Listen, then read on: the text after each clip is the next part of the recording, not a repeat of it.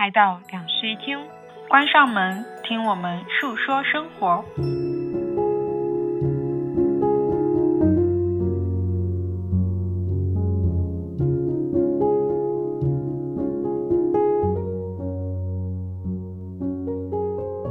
大家好，欢迎来到新一期的两室一厅，我是陈一日，我是 Sunny。今天我们要聊一个从豆瓣小组衍生而来的主题。我们是不是以前就聊过豆瓣小组衍生而来的主题？怎么说呢，我觉得我们就是每一次想聊一个选题的时候就能发现豆瓣有类似的小组。之前好像聊过那个叫什么吹牛不用担心被人嘲讽小组。对，然后我记得我们友情的那个主题的时候也有借鉴了豆瓣的友谊的小船说翻就翻。是的，今天我们要聊的一个组呢叫做逆社会时钟。这个组其实是我之前在刷那个小组的推荐榜的时候，它是那天的榜一，然后我点进去以后被它的小组简介所吸引，然后就翻了很多个帖子，之后我就想说我们其实也可以来聊一聊我们生命当中的一些社会时钟。我先来给大家分享一下逆社会时钟这个小组的简介。它的简介是这样的，所谓的社会时钟是什么呢？就是在什么阶段做什么事情，上学、恋爱、结婚、工作。但是有一群人，他们可以生活在自己的时区里，在30岁的时候去求学，在40岁的时候尝试新的职业生涯，在50岁的时候学习一门新的语言。那希望这个小组可以成为这样的人，分享自己的逆社会时钟的经历的地方。这个就是他们的简介。另外呢，他还在简介上面附上了一段启发就是组长建立这个小组的一段话，我觉得也写得很好，也给大家分享一下。纽约时间比加州时间早3个小时，但加州时间并没有变慢。有人22岁就毕业了，但等了5年才找到稳定的工作。有人25岁就当上 CEO， 却在50岁去世。也有人迟到50岁才当上 CEO， 然后活到90岁。有人单身，同时也有人结婚。奥巴马55岁就退休，川普70岁才开始当总统。世上每个人本来就有自己的发展时区，身边有些人看似走在你前面，也有些人看似走在你后面，但其实每个人在自己的时区里都有自己的步程，不用嫉妒或羡慕，他们都在自己的时区里，你也是。生命就是等待正确的行动时机，所以放轻松，你没有落后，你没有领先，在命运为你安排的属于自己的时区里，一切都准时。当时想要聊这个选题的时候，其实是觉得我们其实现在这个状态就是或多或少算是活在一个所谓的逆社会时钟的状态里面。没有那么逆是因为我们都非常的年轻，就是我觉得我们这个年纪是属于做任何的选择、干任何的事情都是非常合理的。然后像刚才你刚刚讲的时候，他可能举的例子都已经是30岁、40岁、50岁、60岁去做一个所谓的逆社会时钟那样的事情。然后像我们其实可能在一些人的想法里面，就是我们有那么一点的逆社会时钟，但是在我们看来，其实我们觉得没有觉得我们自己非常的逆。其实我们一路走过来都还蛮贴合我们身边的一些社会现状的，就至少是从职业上面来说啊什么的，我都不觉得是一个很出乎意料的选择。对，我自己在刷这个小组的时候看到一些我觉得还蛮印象深刻的帖子，可以来给大家分享一下。这些帖子他们相比我们的选择，那真的是叫逆社会时钟。对，有一个帖子的名字叫做我辞掉铁饭碗考博，大概说的是他花了很久的时间考上了一份编制，然后这个编制里面呢有一个非常稳定的朝8晚5的体制内工作。考这个岗位的时候呢是过5关斩6将考的，就是唯一上岸的一个人。考的时候有60-70个人报名，概率非常的小。然后呢他的工作又非常的简单，忙的时候很忙，但是闲的时候呢经常可以发呆摸鱼，而且可以给周围的人带来一些便利，所以说呢收入也很不错，他就一跃成为了就是全家的这个骄傲。但是他很不快乐，所以在发现自己不喜欢那一份工作之后呢他就辞掉了编制，然后所有人都不理解他，大家都觉得他疯了。在裸辞之后呢他就决定说要备考博士研究生，后来就竭尽全力嘛考上了，然后现在是一名非常快乐的博士生。冷门文科专业，以后就业也不明朗，但是我不后悔，我勇敢，我自豪，他是这么写的。我觉得这个其实就是很典型的那种只管自己想要什么的那种人生道路。这条帖子的评论里面也有很多人在说，也是本科毕业选上了公务员之后，在老家试用期也过了，转正了之后反而去辞职了，考了研究生，然后考了自己喜欢的专业，但是这个专业好像就业前景不是很好，但是依旧很快乐。哎，我觉得像你刚才举到的那个例子啊，它其实不是说他们打破了一种在什么阶段做什么事情的一个规则，而是他们打破了原有的自己的生活的轨迹，就是现在的生活我可以继续这样子过下去，可是我会觉得我如果这样子继续过下去会没那么快乐。其实他不管是前面的那个选择也好，还是后面那个选择也好，都没有说非常的离经叛道，他都没有说我一定要就是逃开了我这个阶段要去做的事情，只是他要换了一个自己更快乐的一个赛道。但是确实在考上公务员以后再去选择考博是一个非常不被周围人理解的一个困境。我在他的言语当中看到了很多他的这个纠结来源，其实是来源于他自己身边父母啊朋友啊这些人的不理解，在于说世俗的眼光本身就已经将他推向了一个所谓的成功这件事情上，但是他要现在反而去放弃这个他人眼里的成功，我觉得这个其实是一个蛮困难的事情，就是你真正要去选择自己重新所选的一个东西，你就必须去放弃别人眼光里那个还不错，那个带引号的还不错，其实是一个很难的事情。哎，这让我想到了我们之前看《重启人生》的时候，它是一个逆向的思维，女主角她们都已经有了世俗眼光里面更有意义更棒的工作，可是她们返乡了，回到自己的家乡重新去考了公务员。我感觉就是给了我一个新的思路，就是说我们很多人都觉得就是公务员是一个非常沉闷的工作，可是也有人会觉得我放下一切去重新考公务员是打破我人生选择的。对，所以其实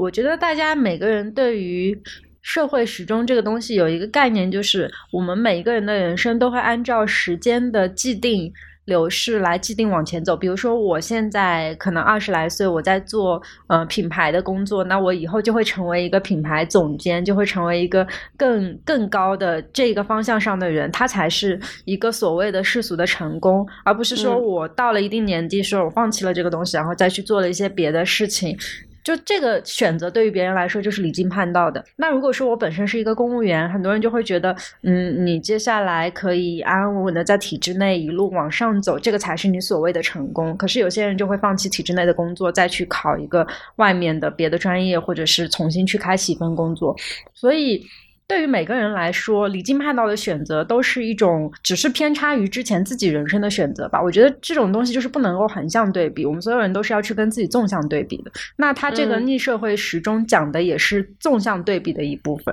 我觉得看这个小组给我最大的一个感受是在于，他告诉我的是社会有一个所谓的时间，有一个时钟在那里，但是我自己的时间是应该我自己来把握的，我没有必要把自己放到那个时间里面去，我应该有一个自己的时区。我在那个小组里面看到过非常非常多，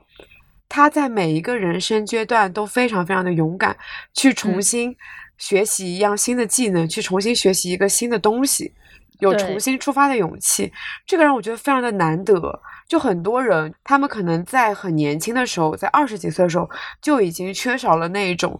我愿意推翻一切从头再来的那种勇气了。就是明明可能现在这个年纪反而是你最应该有勇气最勇敢的时候，因为肯定不管怎么样，人在年纪越大的时候肯定会越丧失一些突破的信心跟勇气，因为觉得做一些新的选择它要付出成本太大了。可是20来岁你就是一切都有那种重新出发的可能性啊。可是现在就是你会发现好像整个社会所谓的很多的年轻人他们都愿意把自己就是放到那个社会时钟里面去了，他们已经提早的失去了掌握自己时间这件事情。对，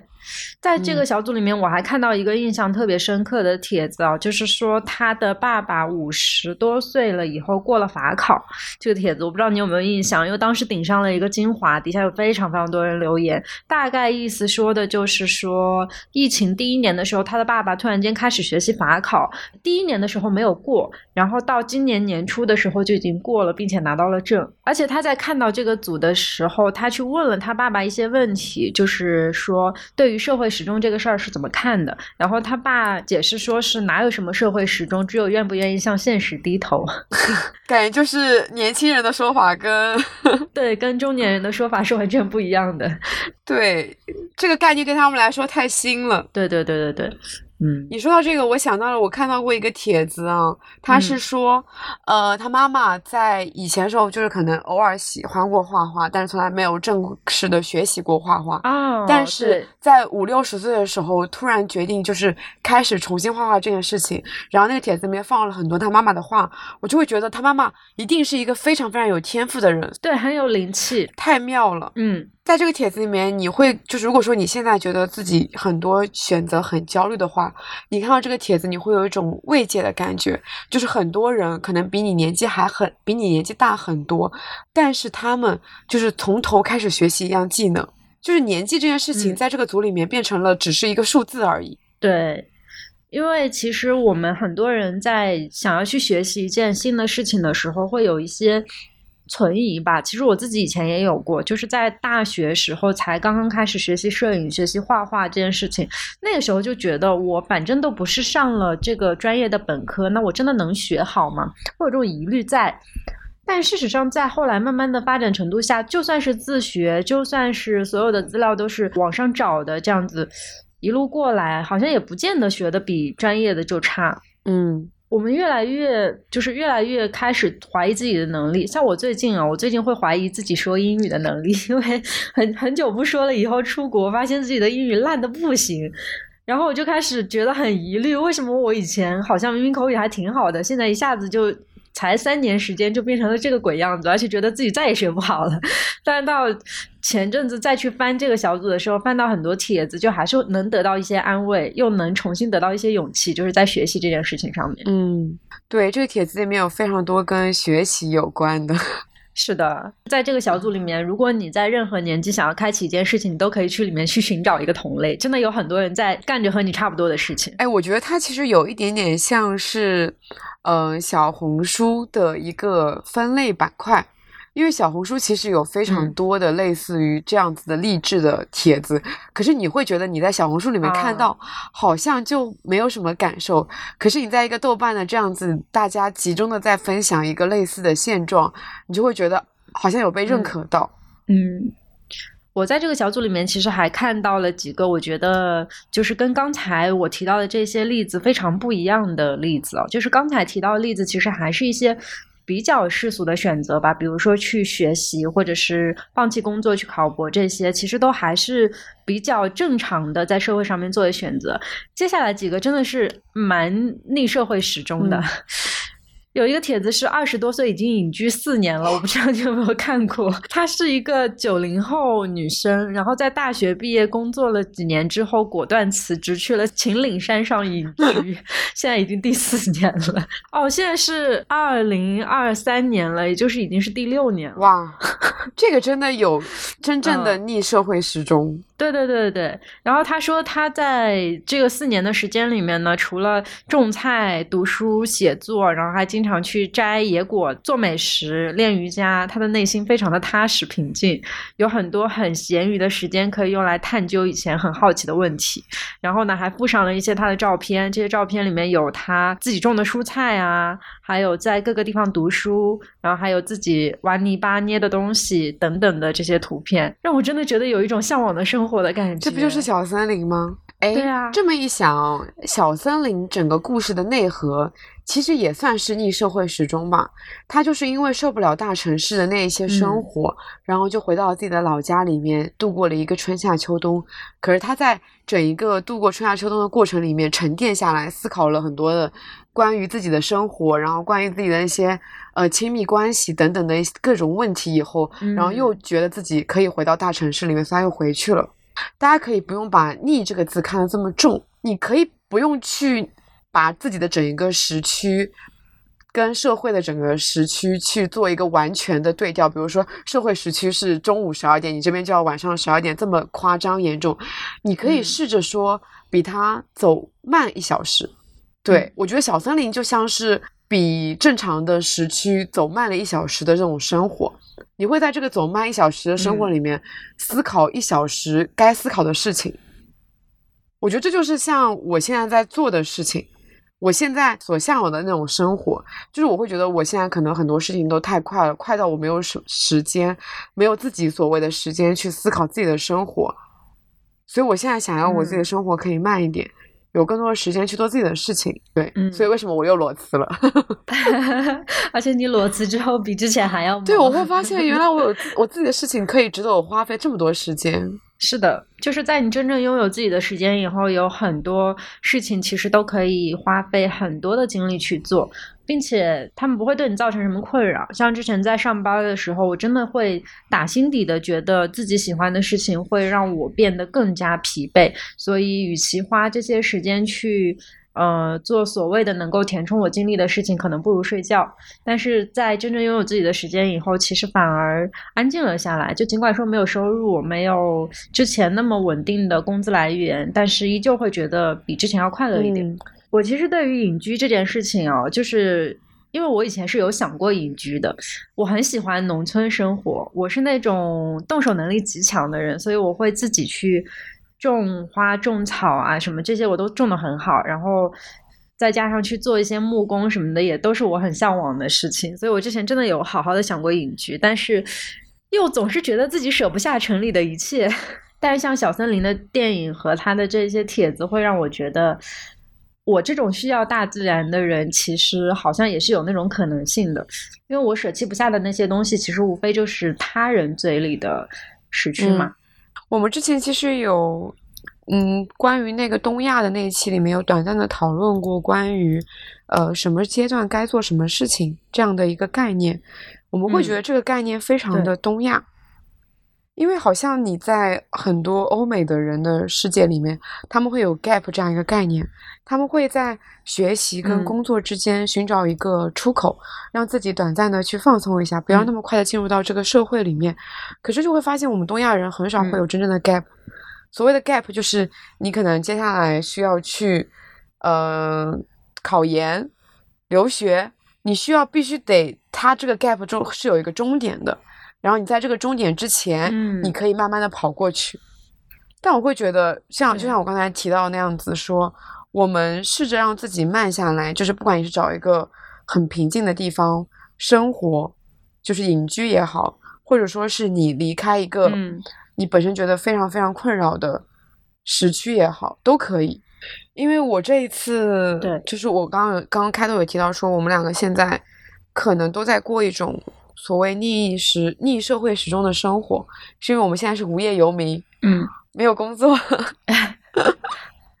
，20几岁的无业游民。你知道我经常会碰到，当我做出这个选择以后，我最常碰到的问题就是别人会问你说，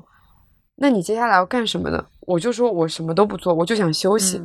别人就会用那种很困惑的眼光来看你，就好像他们一定要从你的口中得到一个你接下来一个详细的计划，就是一定要听到说你接下来你要去干什么。我就说我只是想要休息，我想要四处的流浪，这样听起来好像就是一个非常不务正业的选择。我在去年的时候刚刚辞职的时候有收获很多这样的问候，然后后来慢慢的大家就不太问这件事情了，人们最好奇的事情是你的钱究竟是从哪里来的。对，我的确是在这个辞职之后被一些朋友问说，那你为这次不工作准备了多少钱，然后你又打算不工作多久呢？我说那等把钱用完了那就工作呗。对啊，就是我觉得如果说人要为了钱这件事情而把自己捆住的话，那其实好像就失去了很多生活的意义吧。我跟你讲一个我也是前2天刷到的一个帖子，好神奇。我前2天跟我的朋友说起这个小组的时候，他说他收藏了这个小组里面的一个帖子，因为太离经叛道了，所以又分享给了我。这个帖子的名字叫做因为不想太早上大学，骗家里说想复读，其实一直在享受生活。我看过这个帖子。这个帖子真的是吧，超过了我的想象。就是因为他觉得他看到身边自己的朋友兵荒马乱什么的都觉得很没有意思嘛，他本人又是没有兴趣爱好也没有特长，然后又没有一直学习的狠心，就是一个咸鱼，然后也意识到了自己不是块学习的料子，所以就骗家里人说他想要专心复读，然后呢就离开家搬到了海边住，其实每天都在看闲书吹风，然后照顾路过他家的流浪猫，心情好的时候呢就去沙滩上堆沙堡，他还偷渡了他们家狗过去一起住。对，他知道自己很难考的比之前更好嘛，但是说这也不是他的目的。但是高考结果一出来呢，发现比去年还要高一点，就非常的震惊。对的，就是人在松弛的状态下，他能发挥的可能比以前更好，因为心态真的可以决定很多。我突然间想起了之前我有一个大学同学是考公和考研两手准备的，但是他在这个准备的过程当中就是不仅念书念得很不认真，还经常出去旅游，结果他两个都考上了啊，是奇迹吧？我真的觉得不可思议。是个思路诶，要一边玩然后一边把学习给学了是吗？但不得不说像我是那种如果说我出去旅游了，我看书可能会比在家里面看得更勤快的人。哦，我也是，因为我会在路上抓紧一切时间在那边看书，但是在家里面你就是老是会给自己找一些借口，比如说我今天白天出门了一天了，我在家里面我最后那点时间我就只是想要好好的玩一会儿手机，不会想说我要看书。可是呢你在外面就一直在玩，然后你就会觉得哦，我在玩和玩中间的间隙我是不是应该看一会儿书呢？对，是这样的。所以我其实反而在出去玩的那个过程中，我的那个观影然后还有阅读什么都会达到新高。哦，那我其实是在城市里的时候会有那种去找朋友的过程嘛，就比如说是乘地铁或者是需要走路的阶段，是我听播客和看书的新高。因为我平时在家里真的不听播客，我只有在这种时候他会突然间袭击我说啊，我马上出去玩了，那我应该听一下播客。那我听播客的场景一般都是在家做家务，做家务真的是听播客非常好的时间。然后我想到了说我们之前不是在曼谷的时候有看一个展，就叫做 Take Your Time。 然后那个展就是我把它理解为说把握你自己的时间。对，我觉得在那个展里面我感触还蛮深的，就是那是一个画展，然后它的画呢都是以背景都是那种非常自然的场景，然后有小人在这个场景里面做一些事情。但这个画你会觉得非常的伤感，是因为画里面的很多人他们都失去了很多东西。对，然后看画的人你就会觉得你看完画以后看到他们那种失去，你会觉得你需要更加去珍惜你自己眼前的手里面掌握的东西。所以我觉得他把它理解为把握你的时间，不仅是把握自己的时间吧，因为他画里面其实有很多失去的东西，比如说失去了快乐，失去了朋友，对，失去了家人等等。因为他其实是一个跟死亡分离还比较息息相关的这么一个展，所以在那个过程当中我就觉得反正世界上所有的一切其实都是会失去的。我现在越来越觉得就是我们的肉身其实就是宇宙借给我们的一个躯体嘛，就是有很多各种各样的元素组成的几十年，然后在这个几十年以后我们就需要去把它还回去，还给大自然，还给任何一切，反正总之要还回去。那其实这几十年就是一个比较幸运的体验，因为我们好歹有了一个可以自由行动的躯体，可以让我们去干一些自己想要干的事情。当我们把人置于这种很宏大的东西里以后，就会突然间觉得很多烦恼和所谓社会的规训都是没有什么意义的，这时候就会觉得体验是最重要的，心情快乐才是最重要的。然后就联想到了之前我们看的那个展，在那个很宏大的东西里面一身小小的躯体。一旦你把这件事情都想通了以后，你就会觉得做出这个选择没有那么的困难了。因为就是关于我离职这件事情嘛，就好多人都会问我说你怎么样去做出这个选择，它对我来说是一个或早或晚都会到来的事情，只是可能中间积累了很多的事情，包括像去年的风控，然后像去年经历了一些生死离别的事情。我会觉得人的时间好像就这么一点，那么就应该非常抓紧的去把握它。说实话那个小组里面不是有非常多30多岁、40多岁、50多岁去做很多选择的事情吗？嗯，如果是我的话，我可能都没有那些勇气在我的30-40岁的时候去做那些事情。嗯，所以我觉得我唯一能做的事情就是在我最有勇气的时候我去做了这样子的一个选择。你能明白我的意思吗？就是我现在非常的不确定，说我到了40岁的时候我是不是还能去重新出发，可是我非常确定的是我20几岁的时候我有的是时间，我最大的资本就是我很年轻。因为我知道听我们这个播客的很多人可能跟我们是差不多大的，甚至比我们更小，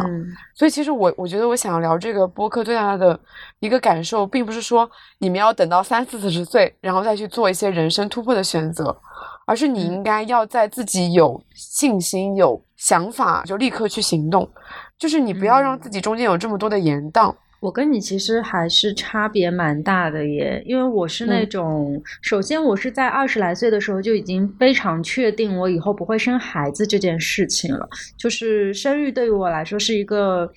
已经在我人生当中否定掉的事情，甚至就是有很多人会给自己留余地嘛，说后面有可能会再喜欢孩子，或者有可能还是会想要一个，所以不确定。但是对于我来说，因为我已经花了太多年的时间去验证这件事情，并且验证的结果都是否定，所以目前来说我的人生规划是完全没有这件事情的。然后在我发现我真的把生孩子这件事情剔除我的人生以外以后，我突然间发现我人生的跨度变长了非常非常多。因为我接下来好像可以在，比如说我在30岁的时候去做人家20岁出头的事情，比如说去留学，或者是在40岁的时候去世界各地旅居，然后这可能也是人家年轻的时候会做的事情。因为我的人生跨度足够的长，所以我有充分的信心是我后面有足够的时间去做我现在想要做的一切的事情，并且还可以源源不断的加薪的事情。我是完全没有那个后面没有勇气的焦虑的，反而是因为我的时间跨度足够长，我觉得我在任何时候都能重新出发。哦，那我是不一样的，因为我知道我是一个非常容易变化的人。我是不知道我自己将来会有什么样的，就是我完全没有办法规划我10几年后的人生，我不知道我自己未来会什么样子。所以我是那种特别特别把握当下的人，如果有任何决定，我都是为自己的当下去做决定，就是不会去太考虑说我未来会怎么样，因为我知道我自己变化太多了，就是我甚至没有办法预测我1年以后会怎么样。嗯，对，那刚好就是我们是那种完全不一样的想法。我其实变化也很多，我唯一的不变就是不生孩子，因为不生孩子拉长了人生跨度，所以才可以让我拥有非常多的未知和变化。我觉得其实在变化这件事情上是一样的，只是说我们两个人对于很多东西的开端和选择在不同的年龄段是不太一样的。我就完全没有办法想象我的30-40岁，但是现在会有一个感想哦，就是以前可能会觉得30-40岁是非常遥远的事情，并且会觉得以前会觉得30-40岁可能已经按部就班的进入了婚姻，进入了一个所谓的社会规训的体系里面，会做着那种一成不变的工作。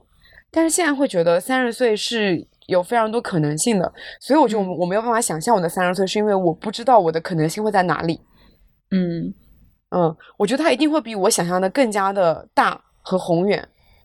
在脱离社会时钟以后，我们好像都开始不太惧怕年龄这件事情了。因为我以前其实小的时候就是被社会洗脑，我真的觉得30岁是一个很可怕的年纪，但是我现在真的超级期待30多岁，因为我觉得那个时候应该会又有钱又有精力又有时间，想干嘛就干嘛。对，而且身边现在有很多就是30岁往上的朋友，你就会看到他们的生活状态，你会觉得30岁根本没有什么好惧怕的。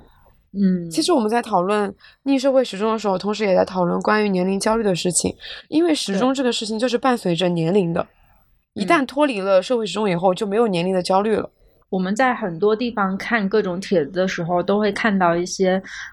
其实我有一些很讨厌的标题，就是特别在小红书里会比较多，比如说什么00后工作几年现在已经拥有了一套自己的全款买下一套房子之类的，就是等等。我举个例子啊，我只是举个例子，就是类似于这样子，前面加一个年龄，然后后面加一个世俗意义上的成功的事情，它是一种很传播焦虑的事情。尽管说它在里面会写非常多安慰别人的话或者是鼓励别人的话，但是事实上在在我看来这个帖子的出现它就会对我散播一些焦虑，所以我是很不适的。我在大学的时候如果刷到那些帖子，我当时真的会觉得有人可以做到这样世俗意义上的成功，那我应该也可以，因为我那个时候很认可自己的聪明才智，我觉得我自己在工作上一定能够获得非常好的成绩，然后到后来也的的确确去努力实施了这样一个过程，并且也获得了一些成绩，但是随之而来的其实就是我的身体状况变得非常的差，而且我的心理状况也变得很差。疫情到来之后，我的身体跟心理就爆发了非常全面的那种叫报应，就是之前努力工作的报应，然后这些报应使得我突然觉得我好像应该躺平了，所以我在前3年的时间里面，不管是在工作也好生活也好，我都采取了一些躺平的措施。可是当我真正躺平下来，就是不再去追求我之前想要追求的那些东西的时候，我反而觉得自己变得更有勇气了，而且可能也变得更加自洽了。因为我以前其实是很拧巴的，就是一方面我觉得自己不是很快乐，但是一方面我又很追求别人的认可，所以在那个情况下我活得非常的难受，就是整个人都是很拧着那种状态。反而是到后来不去在乎别人眼光了，而且知道自己想要什么，也知道自己躺平是没有问题的时候，开始变得舒服了很多。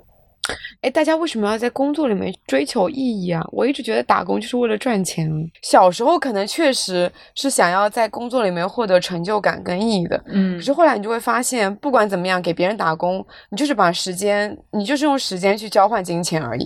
对，但是我跟你说啊，就是我以前在企业里的时候，特别是越大的企业，它越会给你一套规矩，越大的企业越会有他们所谓的企业文化，然后这个企业文化就是给你所有的工作都去增加一些意义。其实那份工作在我后来看来根本就是一个非常螺丝钉，甚至是就是一滴水抛进海里的那种感觉，没有什么波动，然后也不会给你带来任何意义。可是在当时的企业文化之下，他们就会给你灌输说你是一个多么重要的人，你的工作是多么有意义，所以你的人生可以靠它来汲取意义，所有的企业都会去给你灌输这一点。然后直到后来我自己进入创业公司以后，没有人开始 PUA 我了，那个时候我才意识到说，原来以前的公司是在规训我。但是其实也有很多人是发自内心的在爱工作这件事情的。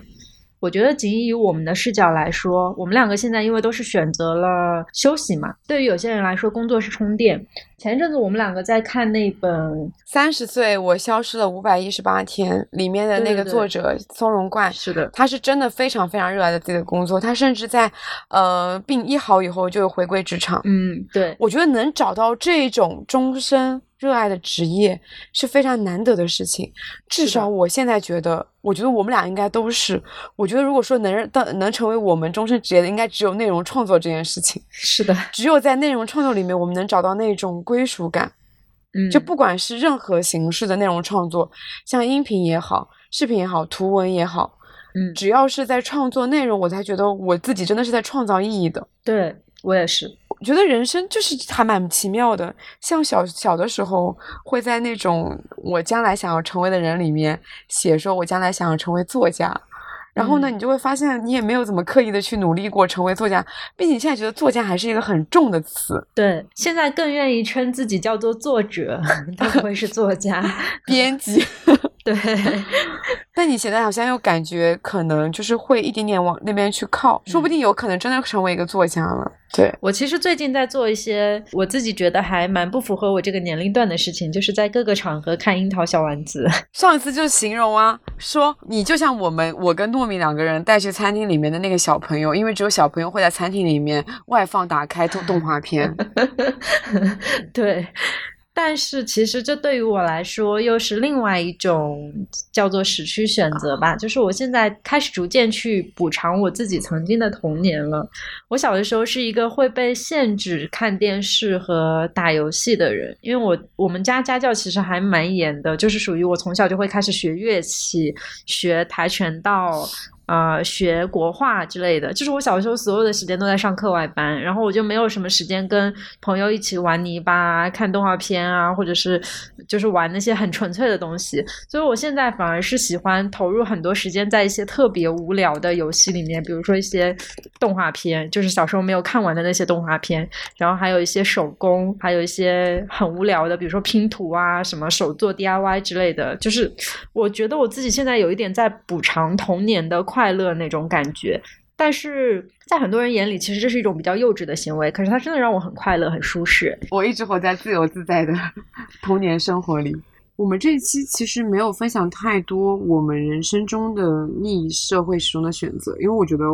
我们这样开头讲的那样子，就是可能才20几岁，也没有太多的逆反的心理。我觉得我们这一期主要就是想要分享说，其实根本就没有什么社会时钟的存在，像很多都是所谓的社会给你的规训，就是想要把你困在一个体系里面，就是好像学校会有校规，然后到了公司以后可能也有一些公司的规则，有规则好像大家才能被规训。然后说到刚才说校规嘛，就想到说其实很早以前就有讨论过一个问题，就是在我们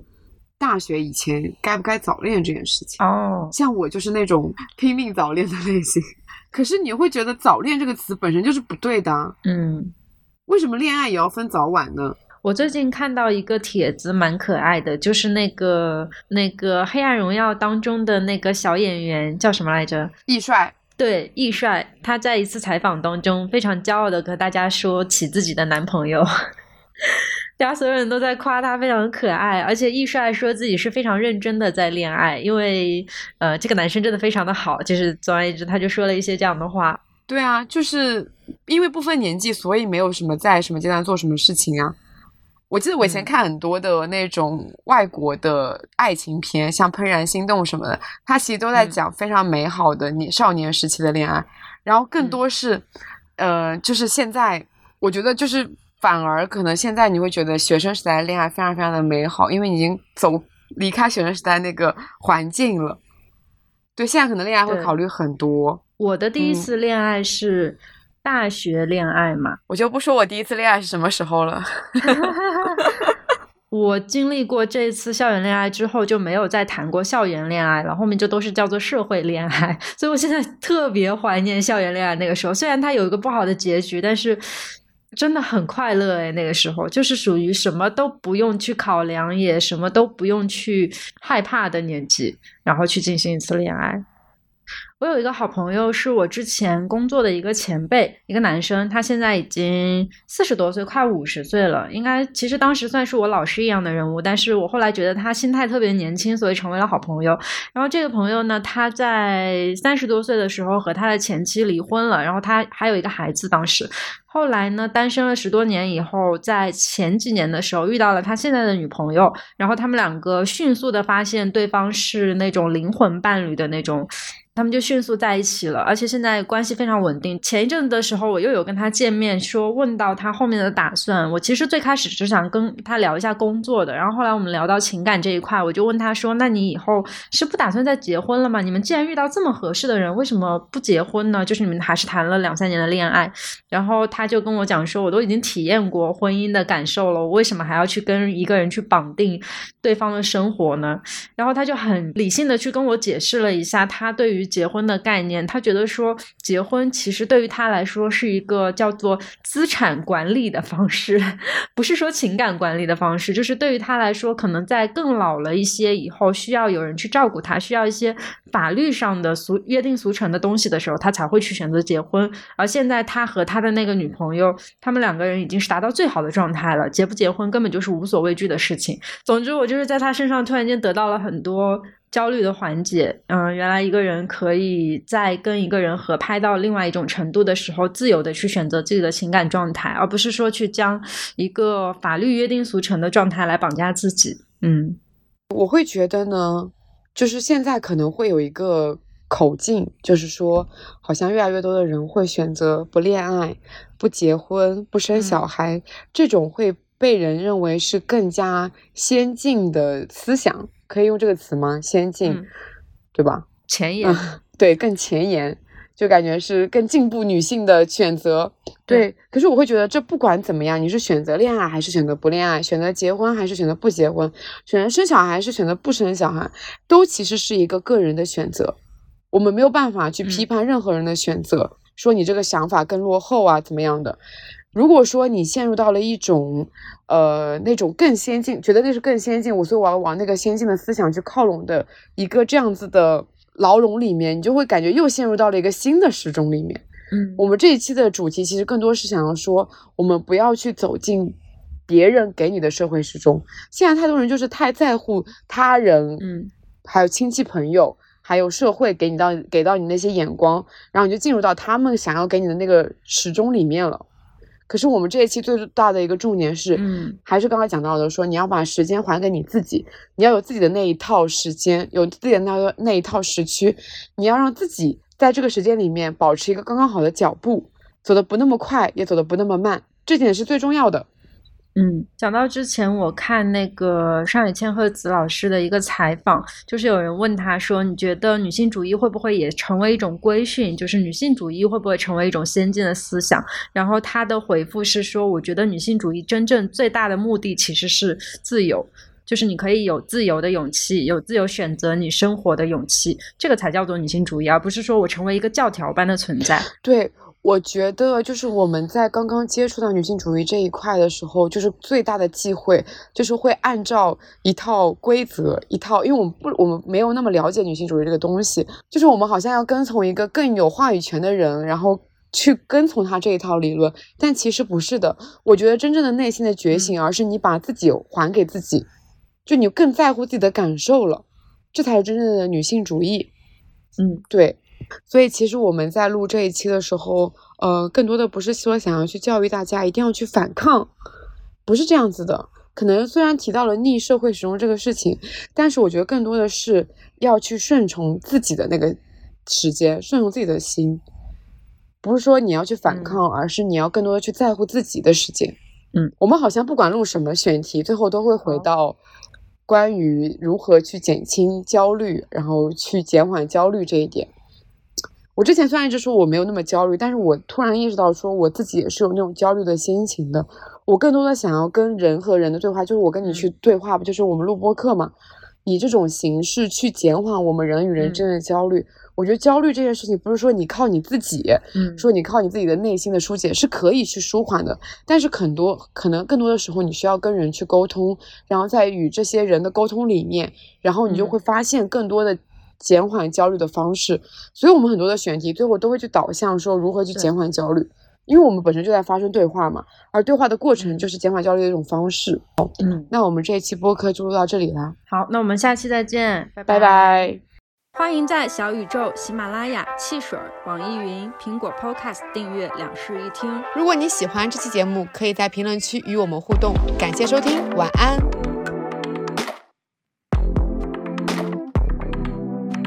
It's been so long I didn't see you on mine. You changed a lot, you look a different guy. I can't stop thinking about you since last night. Do you feel the same, feel the same, feel the same, feel the same?